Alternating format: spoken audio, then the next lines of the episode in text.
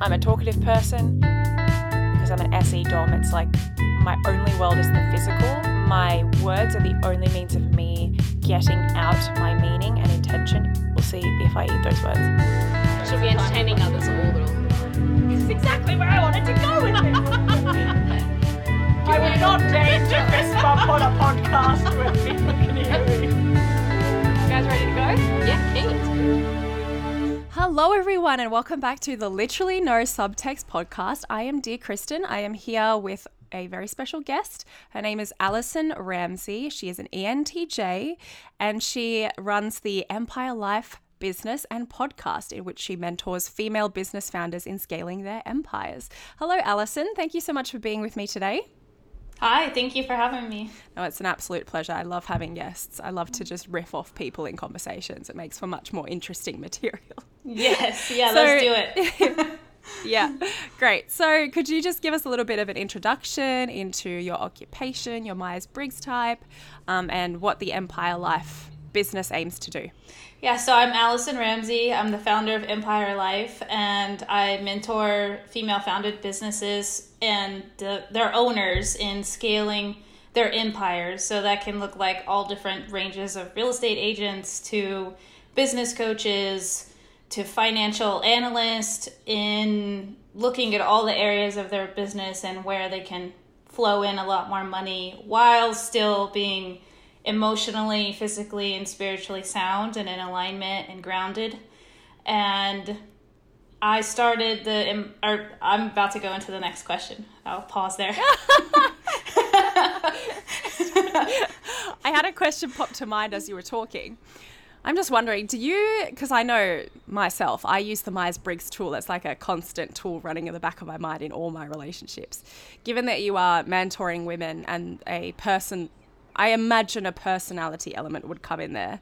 Do you actively or sneakily use the Myers Briggs tool in your mentorship of women? I do for sure. A lot of times I'll ask them if they've had experience with it, if they know what their type is, because I think it's a great tool to be able to communicate in a more effective way, understand, perhaps have more compassion and understanding about where they're coming from if we don't completely agree mm-hmm. on a certain topic. And I did forget to say that mm-hmm. I'm an ENTJ. You did say that in the introduction too. yeah, I said it straight away. I almost said fellow ENTJ. I was happy that I, the amount of times I say things in this podcast and I'm like, no, fellow ENTJ. It's because I, I am marrying an ENTJ. So I saw that. I feel like I'm around. Yeah, yeah. Yeah. So I'm, I've, I've recently, I recently feel like I've learned a lot about the E ENTJ personality. Very I'm happy sure to you have, have. uh, another. Wow. Yeah. Yeah. Of course, I have my theories about how it would present differently in men and women, but I suppose that's We a can definitely go into that. Yeah, that's a great Yeah, topic. that's interesting. Yeah, lovely. Okay, so the Empire Life podcast, you've just given us a little bit of a blurb about it. What inspired you to begin um, the podcast slash your business in general? Well, with the podcast, uh, it came a year after starting my business, and I think it all started because my parents used to call me Barbara Wawa as a nickname, which is Barbara Walters' nickname. Ah, and she had the late night show uh, where she will ask intriguing, sometimes uncomfortable questions to people, and all different kinds of people, mostly really famous or influential people, and get them to open up vulnerably in a way that they hadn't done before or other people couldn't get mm-hmm. them to do. And often, even from as long as I can remember, I would ask people thought provoking or sometimes even risque questions that maybe other people wouldn't go there and talk to them about. And often they would answer openly, even from a young age. And I would learn a lot of wisdom through that. I think that gave me more wisdom growing up. Mm-hmm. And I thought, I'm already interviewing people. I love learning about their struggles or challenges, how they got to where they are now, and especially about money and success. I love those topics, or, or asking more questions about that. Shocking. Yeah. or power. how the how how they weld that. Controlling people. Yeah. just kidding. I'm just kidding. We're not stereotyping here. The podcast, we bring nuance on the podcast. Yes, that's one of the questions about the stereotype. Definitely the controlling people I'll go Yeah. into in a little bit. Yeah. And I thought if I'm mm-hmm. already interviewing people, I might as well have a show doing that because I end up doing it with most people that I meet and especially in a business setting. Nice. So, what can people expect if they go and listen to your podcast? to learn a lot about success and power and money and how to how to get and and still feel grounded. So so I think that's that's where I've matured in that way that I I want to have all those things, yet I still want to have time to walk my dog and spend a lot of quality time with my kid and husband and mm-hmm. now and so mm-hmm. I think I think from listening to the guest, they can go from A to Z, and everybody has their own journey and their own path of how they got to the success that they have. Mm-hmm. And then taking those tips or pointers from the podcast and being able to apply them right away into someone's lives. I, I that's really important to me when someone listens to the podcast that they have intangible strategies they can immediately implement. Amazing. Very cool. Now, I know I sent you a list of uh, uh, pre written questions, but naturally, because of who I am as a person, all these new questions are coming to mind. And one of them that's just sprung to mind in you, you talking about success. Um, I have asked this to some of my Instagram followers. I did a podcast episode on it. But what is your definition of success? I think it summarizes and goes into one word, honestly, and that's the freedom to do what you want to do, what you desire to do, living out your full purpose. But ultimately, all of the answers I can say will boil down to having that freedom. Yeah. Freedom specifically to achieve uh, your goals and follow your passions, follow your heart. Yeah, uh, live out your true purpose. If that's to be with your kids and homeschool them, if that's to be able to pick up, you know, as you have a family, pick up your kids and have that conversation right when they get out of school. If that's to be able to cook more and or yeah, anything that you have the a real purpose of supporting other people, I think is where we find our highest purpose in some capacity. Yeah, I love that. Okay, great. So now we've had a bit of an introduction. Now to get a bit more into the Myers Briggs related questions, which I know is the reason why a lot of you have clicked on this episode. so, how did you discover Myers Briggs, Allison? The first time I was around Myers Briggs, I it was at work study in college, and I was offered a position in the learning center for tutoring math. Or I actually, strangely, really love math. Wow. Maybe with the systems or the structure. Yeah. It makes a lot of sense to me. And you had to have a certain GPA to be able to have that mm-hmm. job, and you had to keep the keep that certain certain grades. And it was one of the best paying jobs on campus, and I I really loved working there. And they made us get into personal development. We actually had to take the MBTI type, and that was when I was nineteen. And we also had to take the Enneagram test, and then both of those results we had to like break off into small groups. Ironically, I was by myself Oh, in both. no other. I was the only one. Gosh. Oh, yes. and uh, actually, the first time I took it, I got ESTJ, and then the second time I took it, and from then on, I got ENTJ. So I, because um, the more I reflected on it, I was the only ESTJ in the office. I was still by myself at the table. Mm. But the more I reflected on it, I'm not as much of a rule follower Yep. or or enforcing the rules i guess for other people mm-hmm. as i find that some entjs i know uh, estjs that i've known it's a little bit more important to them Yeah. and it's a little bit less common for them to have I more uh, outside the box are visionary inspired kind of ideas and I, I don't necessarily fit into a box or it's it's difficult for me to follow all the rules all the time Yeah. and not like question them or think I need to make up some of my own. So, in terms of your type journey, it was very, uh, you got ESTJ on the test, then you started to get ENTJ, but it was a personal discernment thereafter, having known, like, did you dive into the cognitive functions? At what point did you do that? Has that been a big part of your type journey? It has recently, the more I've gotten into it, you know, watching your channel. And there's another, uh, I was on Type Talks. Yep. She interviewed me in an ENTJ panel, listening to Joyce's channel. And I think it was another one. Frank James is also a really great one. Uh, I, of course, prefer lean into the female channels. I love supporting more female owned businesses. And I'm learning about the type functions or the cognitive stacks and functions from from y'all. Honestly, Oh, lovely. I didn't know much about all those details before. Oh, fantastic. And then when you leaned into the functions or started to study the functions, did that confirm further for you that you were an ENTJ? Yes. Yeah. Yes. Everything started to make sense more for me. Was that a personal discernment or did you involve other people in that conversation? I've involved my, or we were going to talk about that later, uh, my mom and, and brother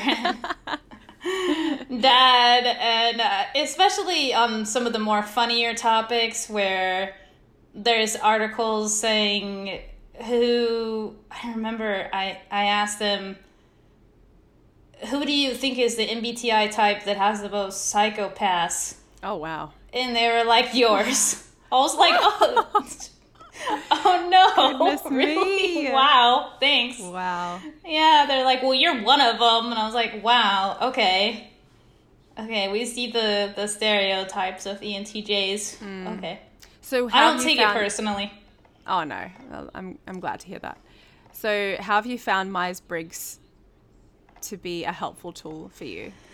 I think it's given me a lot of compassion for my own idiosyncratic ways that I think are there's a lot of inner dialogue or thinking that's probably very rare or different. I uh, it's difficult to explain that. Well, if I express my ideas to a lot of different types, they may think, "Wow, that's like really harsh," or "I can't believe you would think like that," or "That's cold," or "That's just too goal oriented," or you know, I've heard all of those things before, which is more of the answer to another question about the stereotypes. And I think it's been giving me a lot of compassion for myself Yeah. and understanding, uh, more self acceptance, self awareness. Yeah, wonderful. Yeah, absolutely. I feel like I definitely because I one of my really really good friends and current housemate is an ENTJ who's featured on the podcast a number of times. I listened to the whole thing. Yeah? I listened to it for like three days. Every time I was on the treadmill, I was like, I am going to listen to all of this. And I was like, yes. I was laughing out loud. And I was like, yes, yes, to so many things. You were relating. Yes. Yeah, so sh- I think I think my housemate discovering her Myers Briggs type was a huge uh, catalyst for her really stepping into her personality and not being so ashamed of those more, I guess, goal oriented facets of her personality and you know steamrolling over people and you know those i'm kidding sorry marie if you're listening Yeah, my, my daughter would probably say that. She's Yeah. like, Mom, please don't. Don't talk to them. Just just don't say anything. I'm like, no, I have to. I have to. It's happening. that's so funny oh, Just- that's so true Crawl under the table if you need to, but it's happening right now. Mm-hmm, mm-hmm. Um, okay, so how do you feel that ENTJs are misunderstood? Good segue. Yes, I I did want to say too. I think I forgot to say on the previous one, finding communities of other ENTJ women uh, specifically has really given me a lot more it feeling of less isolation or less isolated with Yeah. within communities. It's been integral for me. Yeah, wonderful. Yeah, that's I think a great thing about having knowing your personality type. I mean, I, I personally haven't leaned into it a lot because I don't tend to search for communities in the same way that a lot of people would because I'm just like kind of out there I can find. I just, I just see, I just search for people I can party with. Not to be too stereotypical there, but it's somewhat true. But I'm, I don't think ESFPs are the types to be online, you know, searching for their fellow ESFPs because they feel so misunderstood. I think in many ways the world as we know it is quite catered to, like, like looks favorably on an ESFP personality. So I haven't felt super misunderstood. Actually, when I go online, that's when I feel misunderstood because suddenly there's all these N types being like, sensors and ESFPs are this, this, this. And I'm like, hey, you stop it. You stop it right now. so, Those yeah. ESFPs, huh? I don't know many of those actually. Really? You don't know many, many ESFPs? I I'm not sure I've ever met one in in the flesh. Wow. No, no, not ESFPs. Sorry, ISFPs. Oh, ISFPs. Fair Yeah. enough. Yeah. ISFPs. They're rare ones. I know you and my mother-in-law. Right. Yeah, I was like, we ESFPs. And I think one of my bold. best friends is. Oh yeah, I know. I know uh, probably a lot of ESFPs. I'm not sure I've ever met an ISFP. Yeah, they tend to sort of just kind of float by undetected under the radar. yes, and uh, the INFP men in the past, when I was dating, seemed to be attracted to me. But as soon as I found out sometimes that they were, I was like, oh no, I don't think you can handle handle everything I'm bringing to the table. But oh, that's a side me. note. oh goodness me! Did that manifest in those in those relationships? Did that play out? Usually there was it, it would just be a few texts, you know, if it was online dating because they would get scared, you know, or terrified.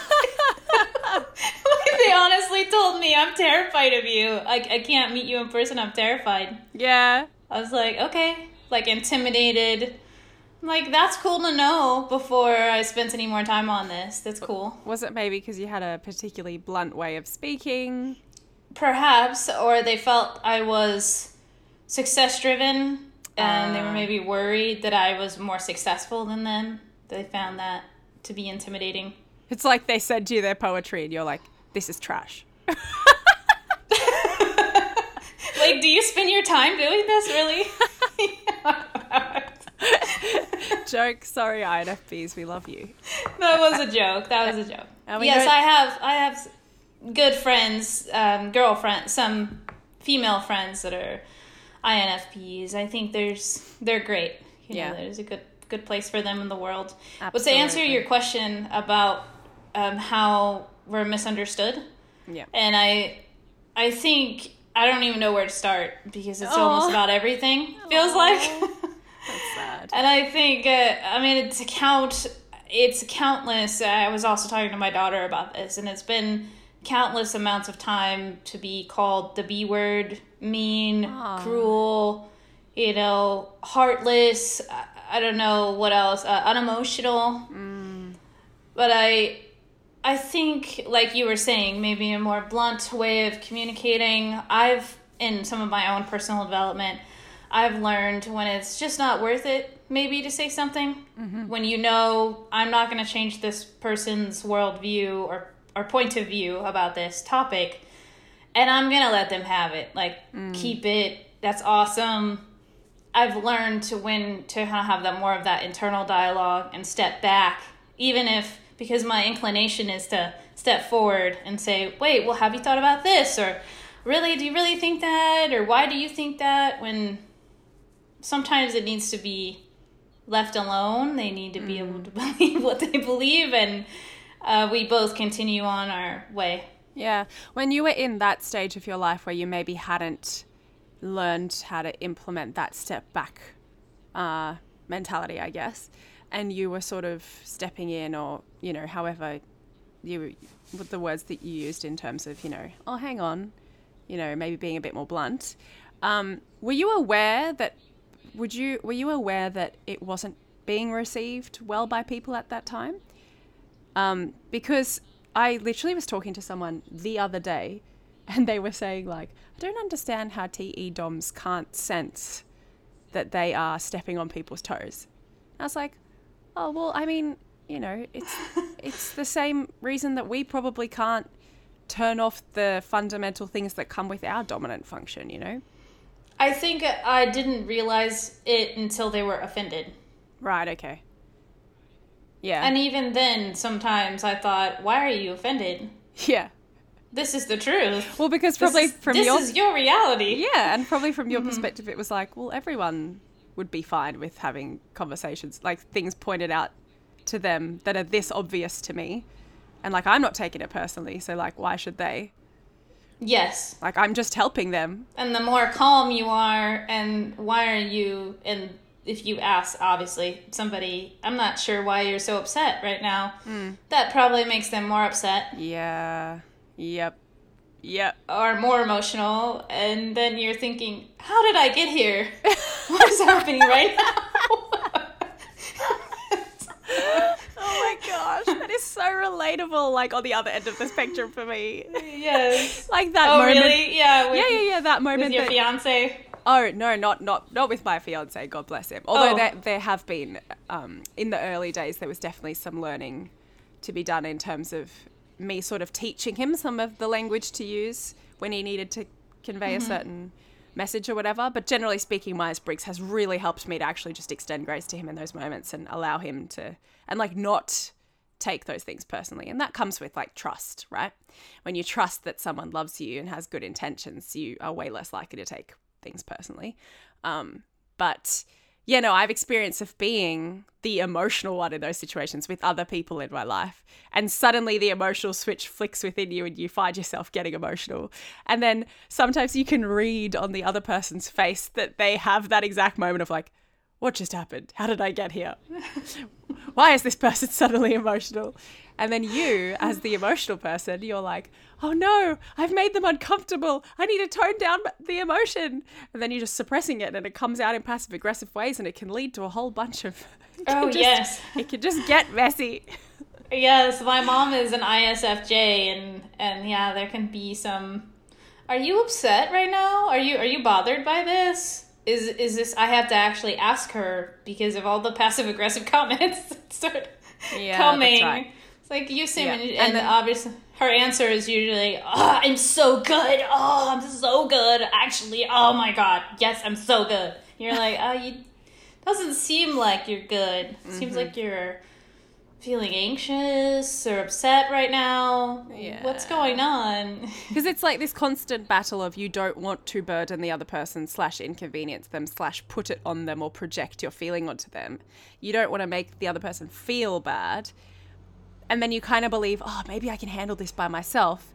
But then it takes the self awareness for the feeler to be like, well, no, I know that this is going to come out in passive. And this is this is what I've had to learn with my fiance as well. Like, I know it's going to come out in passive aggressive ways unless I actually say what's bothering me right now. And he has encouraged me multiple times. It's taken multiple times of him saying, I really like it when you tell me how you're feeling about something as soon as you know, because like we can work through it together. And for me to actually trust that and learn that and be like, yeah. And that's that's in our best interests in the relationship because I can't otherwise it like those emotions when suppressed they come out in really unpredictable ways. No matter how much self awareness you have it can just come out in really passive aggressive ways. And it's like well you kind of got to get on top of that by just being real and honest. And this is where myers-briggs really helps in getting to know each other's natural modes and having trust to the other person like no they actually mean it when they say Tell me if you're upset. I'm open to hearing it. Let's have a discussion. and it's okay to not feel bad about sharing your emotions. Sometimes it's necessary. yes, and I do that within safe or trusting within my inner circle or I would call it even my fortress. Yeah. I do that with the people inside my haven or fortress. Yeah. I'm extremely I aim to be extremely open with my emotions.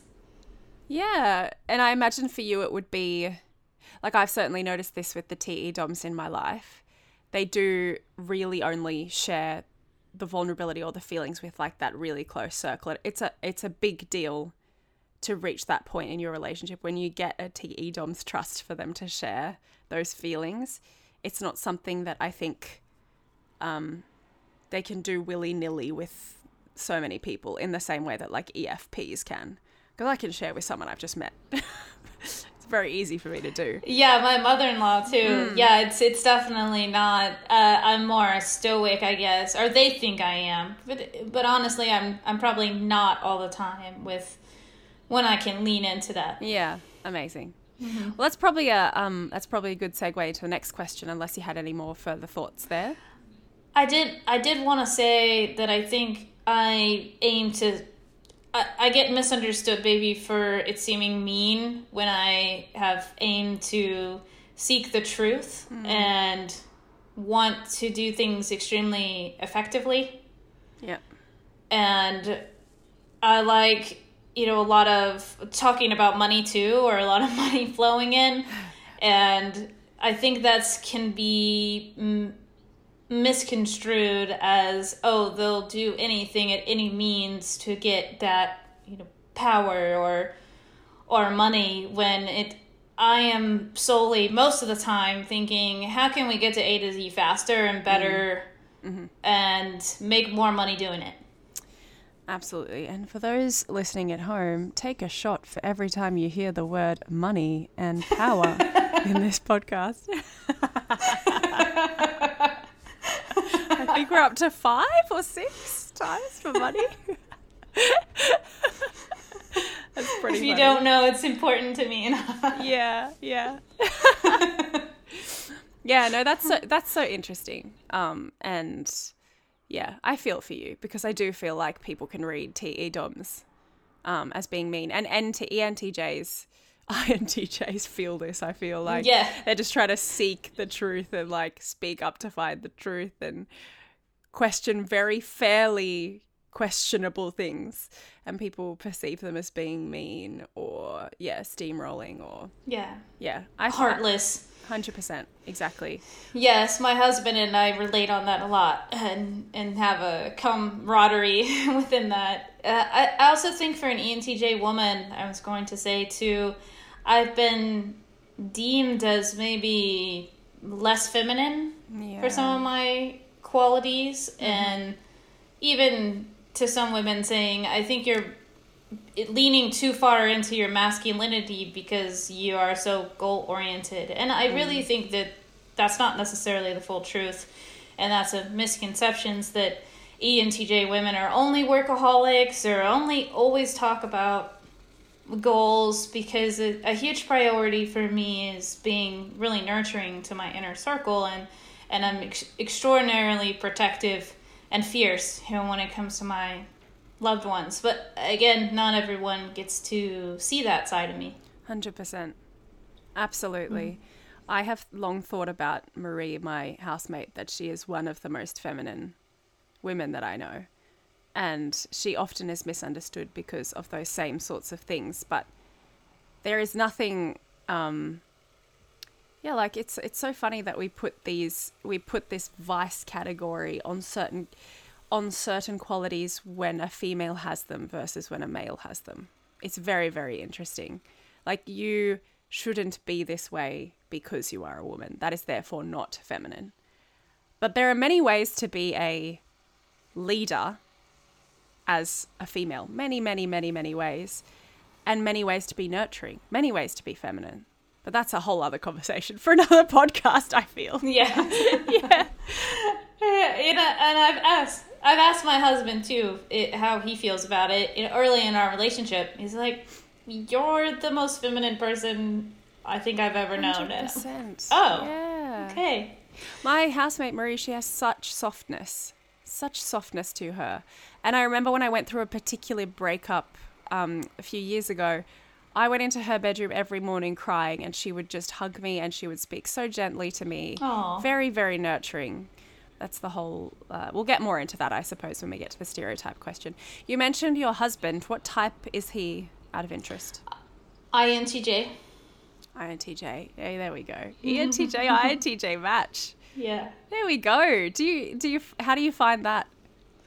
It's been Only a- what you're willing to share, of course. Yes, uh, everything. It's been incredible. It's been uh, a lot of so- more self awareness because sometimes, like we were talking about, when I tend to step forward, he tends to pull back.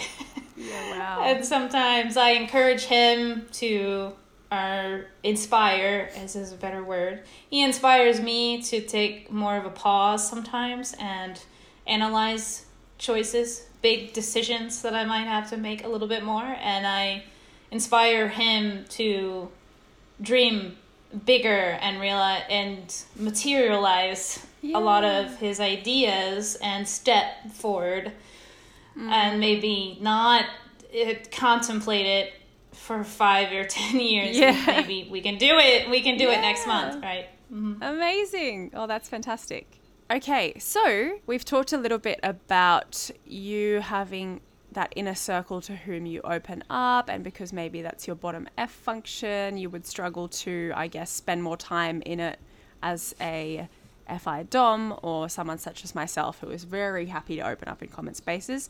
Obviously, that's because I am an SE Dom FI Aux. Um, in terms of your cognitive functions, you've mentioned that you've sort of only come into understanding your functions a little bit more recently. But now that you've sort of studied the functions a little bit, how have you seen the order of your cognitive functions play out in your life? And it's interesting because you've just mentioned, you've just answered a little bit that question with your the INTJ ENTJ difference in that you being the TE Dom means that you can actualize your fear of actualizing plans is way less. You're a bit more brazen with it. You're like, let's make this happen in the real world. I'll let you answer the question. I'm not going to answer it for you. Yeah, well, I have actually a story about that that my husband was laughing so, or we were laughing together so much about because I told him I'm gonna burn a thousand calories a day because I I broke my leg about a year ago and I gained around because I was bedridden and I had to to really lean that's a whole nother Oprah to talk about. To lean into letting go of a lot of control and trusting him and my daughter to step up and uh, in that process I gained about 30 kilos and wow. I just haven't really been feeling like myself. And I've been on that journey to not necessarily that it's about the weight but to feel just more comfortable in my body and I said I could do something about this. We have a treadmill. I love walking and listening to audiobooks or watching my favorite show. I'm going to do this maybe up to 3 hours a day and I'm going to figure it out.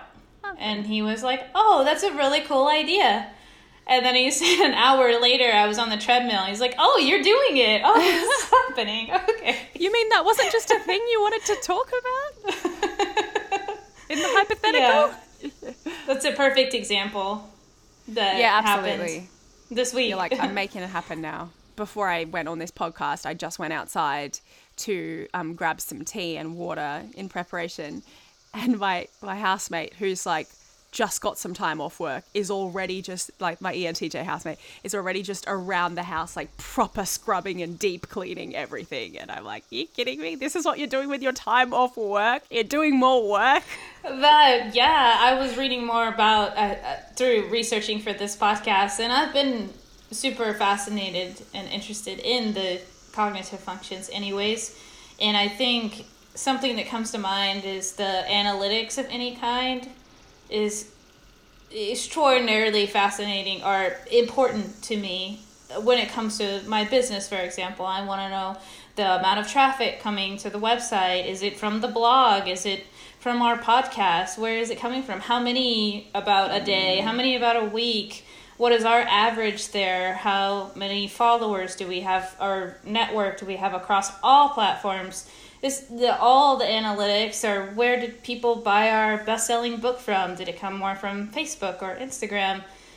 Uh, the metrics are important and the exact measurements. I keep spreadsheets about where we spend all of our money and where for tax purposes Wow. for every category for probably the last 10 years i like to look sometimes i look back at them like oh my gosh i spent 500 on petrol or gas in the US this that year and how did I spend this much this year just even those kind of Yeah. those kind of things are important to me. I, I'm actually kind of obsessed Wow.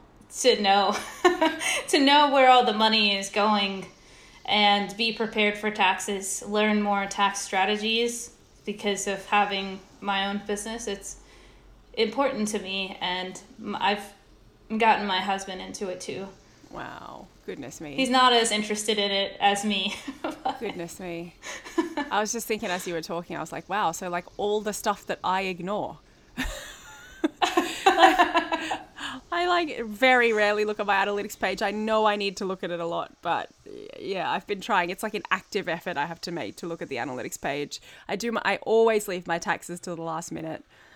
I don't make spreadsheets. I'm so glad I'm marrying an ENTJ because he's made this incredibly comprehensive spreadsheet for our wedding planning, which I'm using and I'm loving it. And I'm like, this is actually a really good idea. And he's like, yeah, it is. when I talk to him about the analytics of my YouTube channel, he like froths it. He loves listening to that kind of thing. I'm and sure. he's so on top, so on top of all the monetary stuff. But it works really well because I'm like, I trust you. You're on top of it. I'll just leave that with you. Yeah, I asked my mother in law about taxes one time, and she's like, "Oh, like those things you do, like at the last, you know, the on the day that it's due." I was like, "Oh yeah, oh okay." or like a week, like a month after it's due, when you're getting like the emails that say you're gonna have to pay a fine if you don't do it. It's like, oh, okay, I'll do it now. Yeah, and Yes. I'm I'm more the type I'm looking at the first day that I can turn it in. wow. So that's how that's my goal. I want to turn it in the, that first day so I can get the if there is a refund, I know the the result. Yeah. Yeah, soon, sooner. And I There love setting up structures. My are both my daughter and my husband are both INTJs. She's taking the test a lot, and I think she's kind of in the middle of INE. But neither one of them are the best at setting up the structure. Mm. Like, uh, for example, in our kitchen or even our pantry, I'm somewhat obsessive about having everything have a place Yeah. and I like it to look nice at the mm-hmm. same time or aesthetic, but that it's easy to open and then you're like, okay, all of the protein bars we like are right in front of our face, or some other things that are more in bulk or behind, and mm-hmm. everything has a purpose of to where it is. And if I set up that system, my daughter and husband can follow it.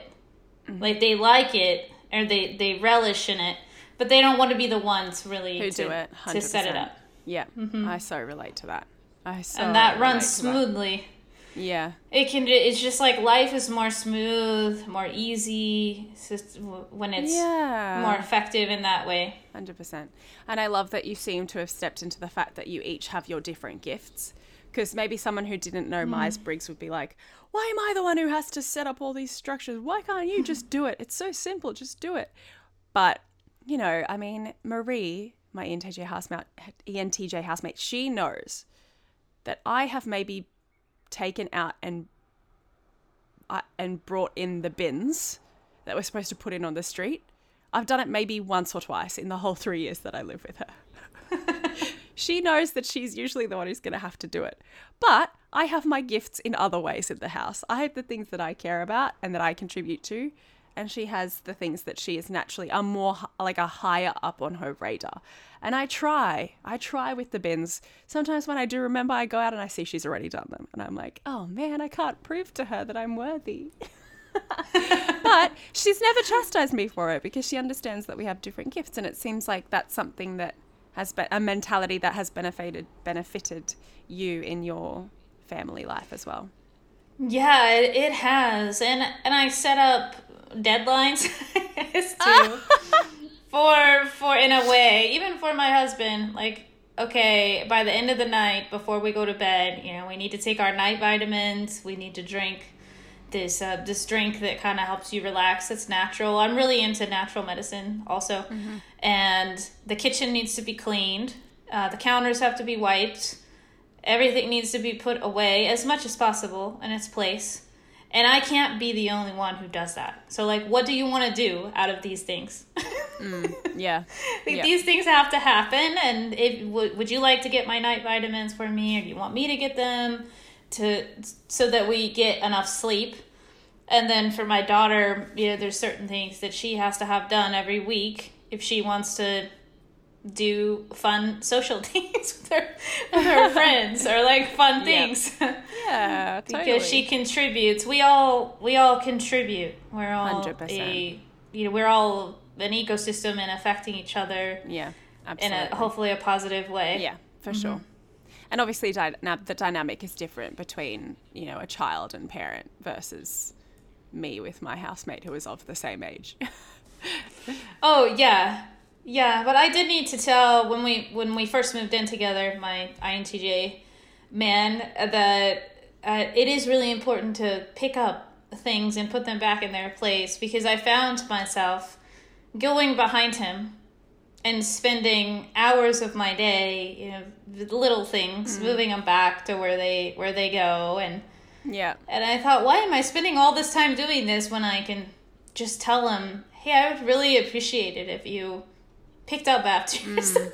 yeah, like, this is something you need to do as a grown man. yeah, And he was like, oh, I, you know, my, we dove into it more. It's like, my mom never really harped on that. Yeah. it's, it's not really important to my mom. And going to my mother in law's house, you know, things are kind of put in a random, there's not as much structure mm-hmm. or order, I guess. And like she might pick up something from the kitchen and put it in another room and then pick up something from there and you know is it's it still looks organized and everything is flowing and you know working. Was a little bit different than having like a place for everything. So since he didn't grow up like that he didn't really see that as something of importance or that that would bother me i guess. Mm, yeah, and so he he's made an effort to put things, I guess, in the system back into a system, and I've made an effort to let it go sometimes if he doesn't. Like, okay, I guess I will let that thing sit there, and I'm just gonna walk by. I'm okay. Amazing. The world's not ending. that's growth. We love to hear it. Yes. the world's not ending. okay, so how how what what about your other cognitive functions? How have you seen them play out in their particular order? For the NI, I think I'm extraordinarily future focused, and and the growth part of that is being appreciative and grateful of the present moment. Mm. Yep. Reminding myself of I'm here, I'm present, I am. Even if it's something simple, like I'm grateful that I was able to buy myself a coffee today. Lovely. I'm instead of thinking, oh, I need to go and start a coffee business. It needs to, not that I want to do that, but it is is, is a good example. brain works? Oh my gosh, that's funny. That's how my brain works. No way. Like- wow. Okay. and and it's and the growth too of like taking a pause like i was talking about before before making huge choices and even communicating that to other people if i need because i often maybe it's an entj thing it, since i can remember i have I'm not I'm not trying to sound egotistical, but I get trusted very easily by people in leadership positions. So there's opportunities of we need you on this board seat, for example, which I was on a board for a while recently and then I resigned. But it's like, oh, we need you on this other board. We need you on this other committee. We have to have you there and before I say yes, I start saying yes to everything, or I, yeah, I can do all the things, I can be in all those places, I'll just figure it out. There needs to be time for that pause and reflection on how is this really going to benefit me and manifest what I really want in my goals, or is this going to lead me to more success or more business partnerships? How is this truly going to? I know that I'll be able to give of my time to those people and benefit them, and I have to ask myself that question too. Yeah. Cool. So And the oh, go ahead. Sorry. no, I was going to ask, and, and how about your other functions? Yeah, with my SE, I think, like we were talking about, I'm obsessed with having an organized house. I'm always thinking, okay, what room can I clean this weekend? How can I squeeze that in? and take everything out and put everything back into a better system so things run more smoothly. Uh, I don't know if I'm really a thrill seeker. I read that about SE. I think that according to some people, maybe because I've lived in some other countries. I lived in uh, Perth actually for almost a year when I was 19, which is really far from Texas. And I told my parents I'm going to study abroad. I'm going to just do it, and I don't know how. Uh, Yeah. I'm going to find a college to go to. And, and they're like, why do you have to go to the furthest place on the continent, really? And that's where I wanted to go and met incredible people. I mean, I absolutely love Australia and I've lived in a few other countries. And some people might refer to that as taking a really big risk if you don't know anybody. And I wouldn't necessarily say that that was like for the thrill of it. It was something I felt I needed to do strongly. Yeah, it's it's it's hard because it's very hard to associate any function with a particular type of behavior because you will find ESFPs and ESTPs who don't like taking risks. I, for instance, I did move across the world to a different country, but I don't I get terrified of roller coasters. I love the feeling of roller coasters, but I still get terrified of them. So it's not necessarily SE is not to be associated as necessarily risk take thrill seeking sorry thrill seeking more so as it's just the disposition of being more more comfortable with chaos in the sensory world so you're not approaching the sensory world in a necessarily regimented things need to be in this particular way cross referencing it with the way that you've experienced it before. It's this comfort in the chaos and the un- like you don't so i know it's in- interesting that you're talking about your um, cleaning habits because I find that ENTJs are far more comfortable living in mess and chaos in in their sensory world than ESTJs are, which is a common conception misconception about um, all TE DOMs because they're Js. They must want to be neat all the time. Like it doesn't necessarily translate that way. But that's not to say that looking at someone like you who likes a more clean space, that's not to say that you are um, an ESTJ, you got to look at like all the nuance, like the backstory, the history, the nurture. And I would imagine that even though ENTJs have a higher capacity for physical chaos um, and uncertainty and spontaneity in that realm, they probably can feel more um, mental clarity when they have a physical space. So it just depends. But it's certainly not thrill seeking SE in and of itself. Yeah. But because yeah. you're more comfortable in the chaos, you would naturally enjoy if you're if you're an SE dom, you would enjoy to seek thrills. You would enjoy thrills, like the uncertainty and the spontaneity of the thrill, in a way that an SI dom would not. If that makes sense. That makes a lot of sense. Are ESTPs SE DOMs? Yeah. Okay. Yeah, for sure. that, that it sounded like you were describing that, or, or my dad. And There we go. I think I'm I'm good with taking risk if I know that it's going to be for big gains. Yeah. Yeah. Well, some people might think starting a business is is super risky, but if there's a possibility of that delayed gratification and bigger wins down the line, I will see that as being worth it. Yeah. Amazing. Very cool. And the FI one, I think I'm still coming into to being comfortable with my own emotions and other people's emotions. And uh, it reminded me of a story when I was in college and we were in a group setting. We were about to do a group project, and you know, sometimes, well, for me, I'm like, let's get the show on the road. Let's get this done. Let's figure out who's doing what, and to divvy up the responsibilities and figure out how to make an A on this, and and then go about working on it. That was my trade of thought, and I walked into the group project, and one of the ladies or young ladies was crying and she said, I just don't know if I can focus on this project because someone just passed away that's really close to me. And, or I forgot what she said, a, a relative of hers. And I just froze. I didn't know how to react. Hmm. Because it was, I was 19, I think, when, or 18 or 19. And I didn't say anything. I was like blank face and I felt horrible and I learned so much from that experience because she looked at me with all this pain and, and her crying and she's like, Are you really not gonna say anything? Are you just like heartless or what? like what is wrong with you? And I was like, uh, uh, uh. Oh it was difficult to come out of that. We just got to get this done. Let's go. Let's go. I just don't have time for this. Yeah, that's rough. Um, I'd just like to apologise for the leaf blower that has just started outside my house, which I'm almost certain that the listeners can hear.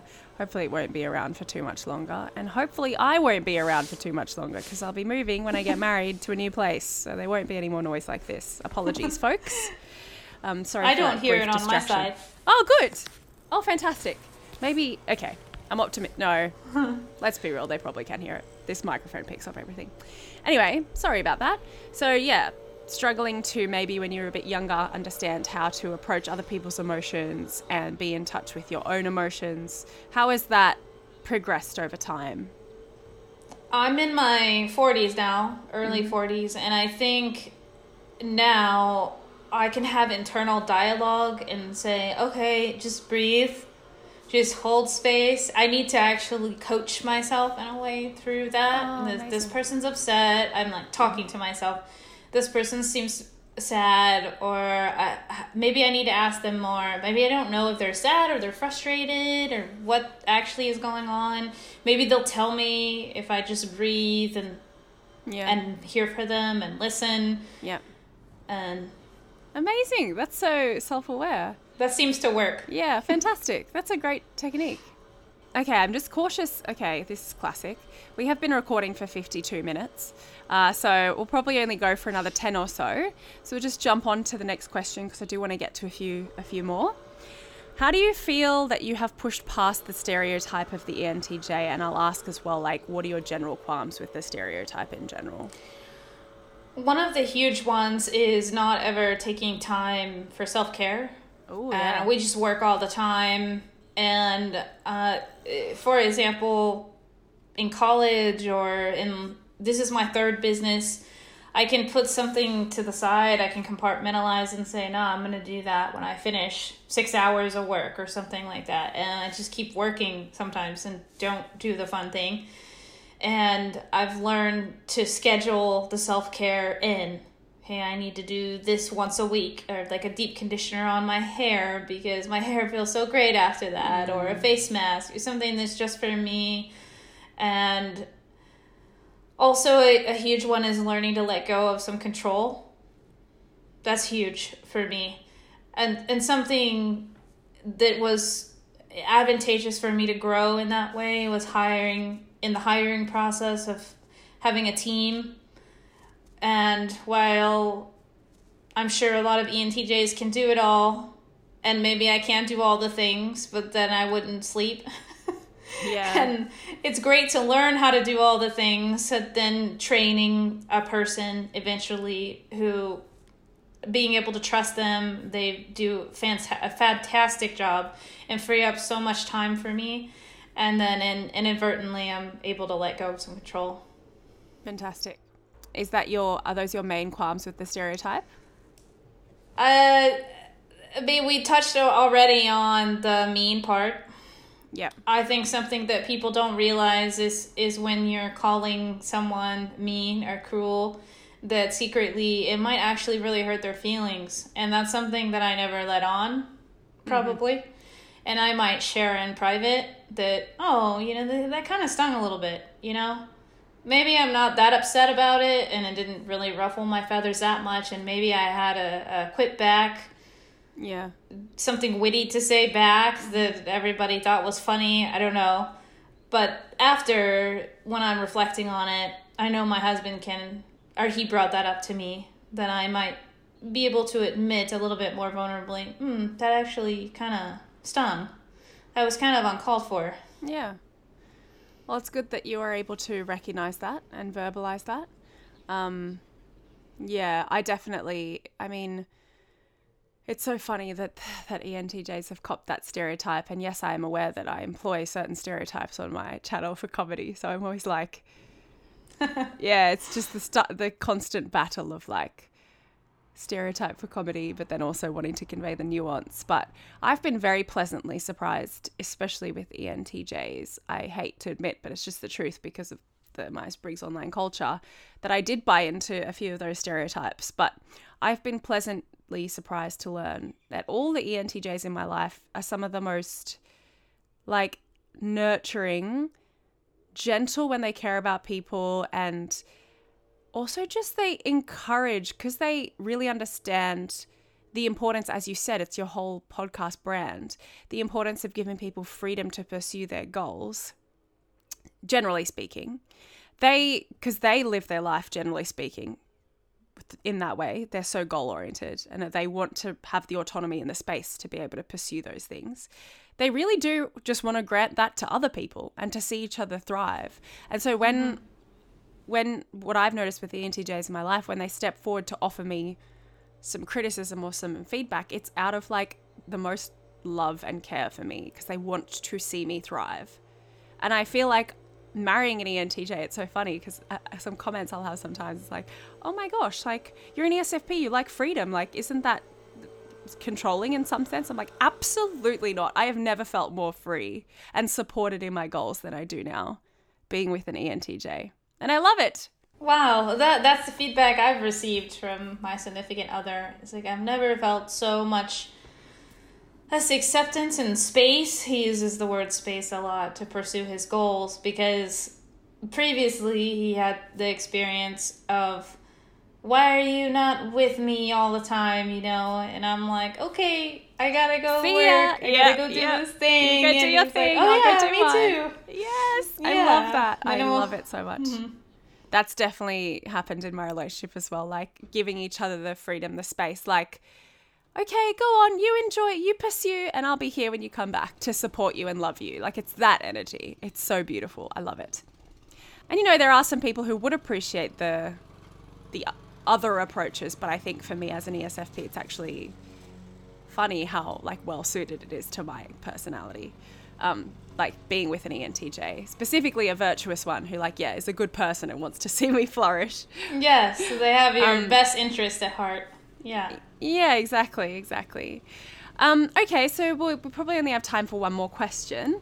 Um, this is one that I do like to ask to people, uh, just to keep a healthy spin on things, because it's always good to understand when we talk about Myers Briggs to take things with a pinch of salt. When we talk about stereotypes and the fact that Myers Briggs is helpful to understand people, but not prescriptive of behavior 100% of the time, and to always kind of open your mind to the fact that people can um, outgrow and flourish past their stereotypes.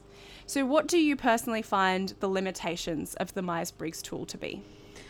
One of the huge ones was if someone is not fully an I or an E. I've seen, such as with my daughter, it is, I think she relates more with the INTJ, but then she feels like she's a little bit more extroverted. So she's kind of teetering between the I and the E. So maybe if someone is like that on several of the letters, perhaps they wouldn't feel that they fully fit in to one of the 16 types. I don't personally have that. Um, I was pretty, you know, like 98% E, I think, or something. But it, I'm more leaning towards 70% on the other letters or 80%. And, and I also think if someone sees the weaknesses that they have within the MBTI types that, that is described there for them, instead of seeing it as a path for growth, they might see it as I'm just not good at that. And I think that would be not utilizing, they can utilize it for, I could get better at that. Yeah, I, I can grow in that way. It's definitely an area of growth for me. Yeah. Or that's the way I choose to see it.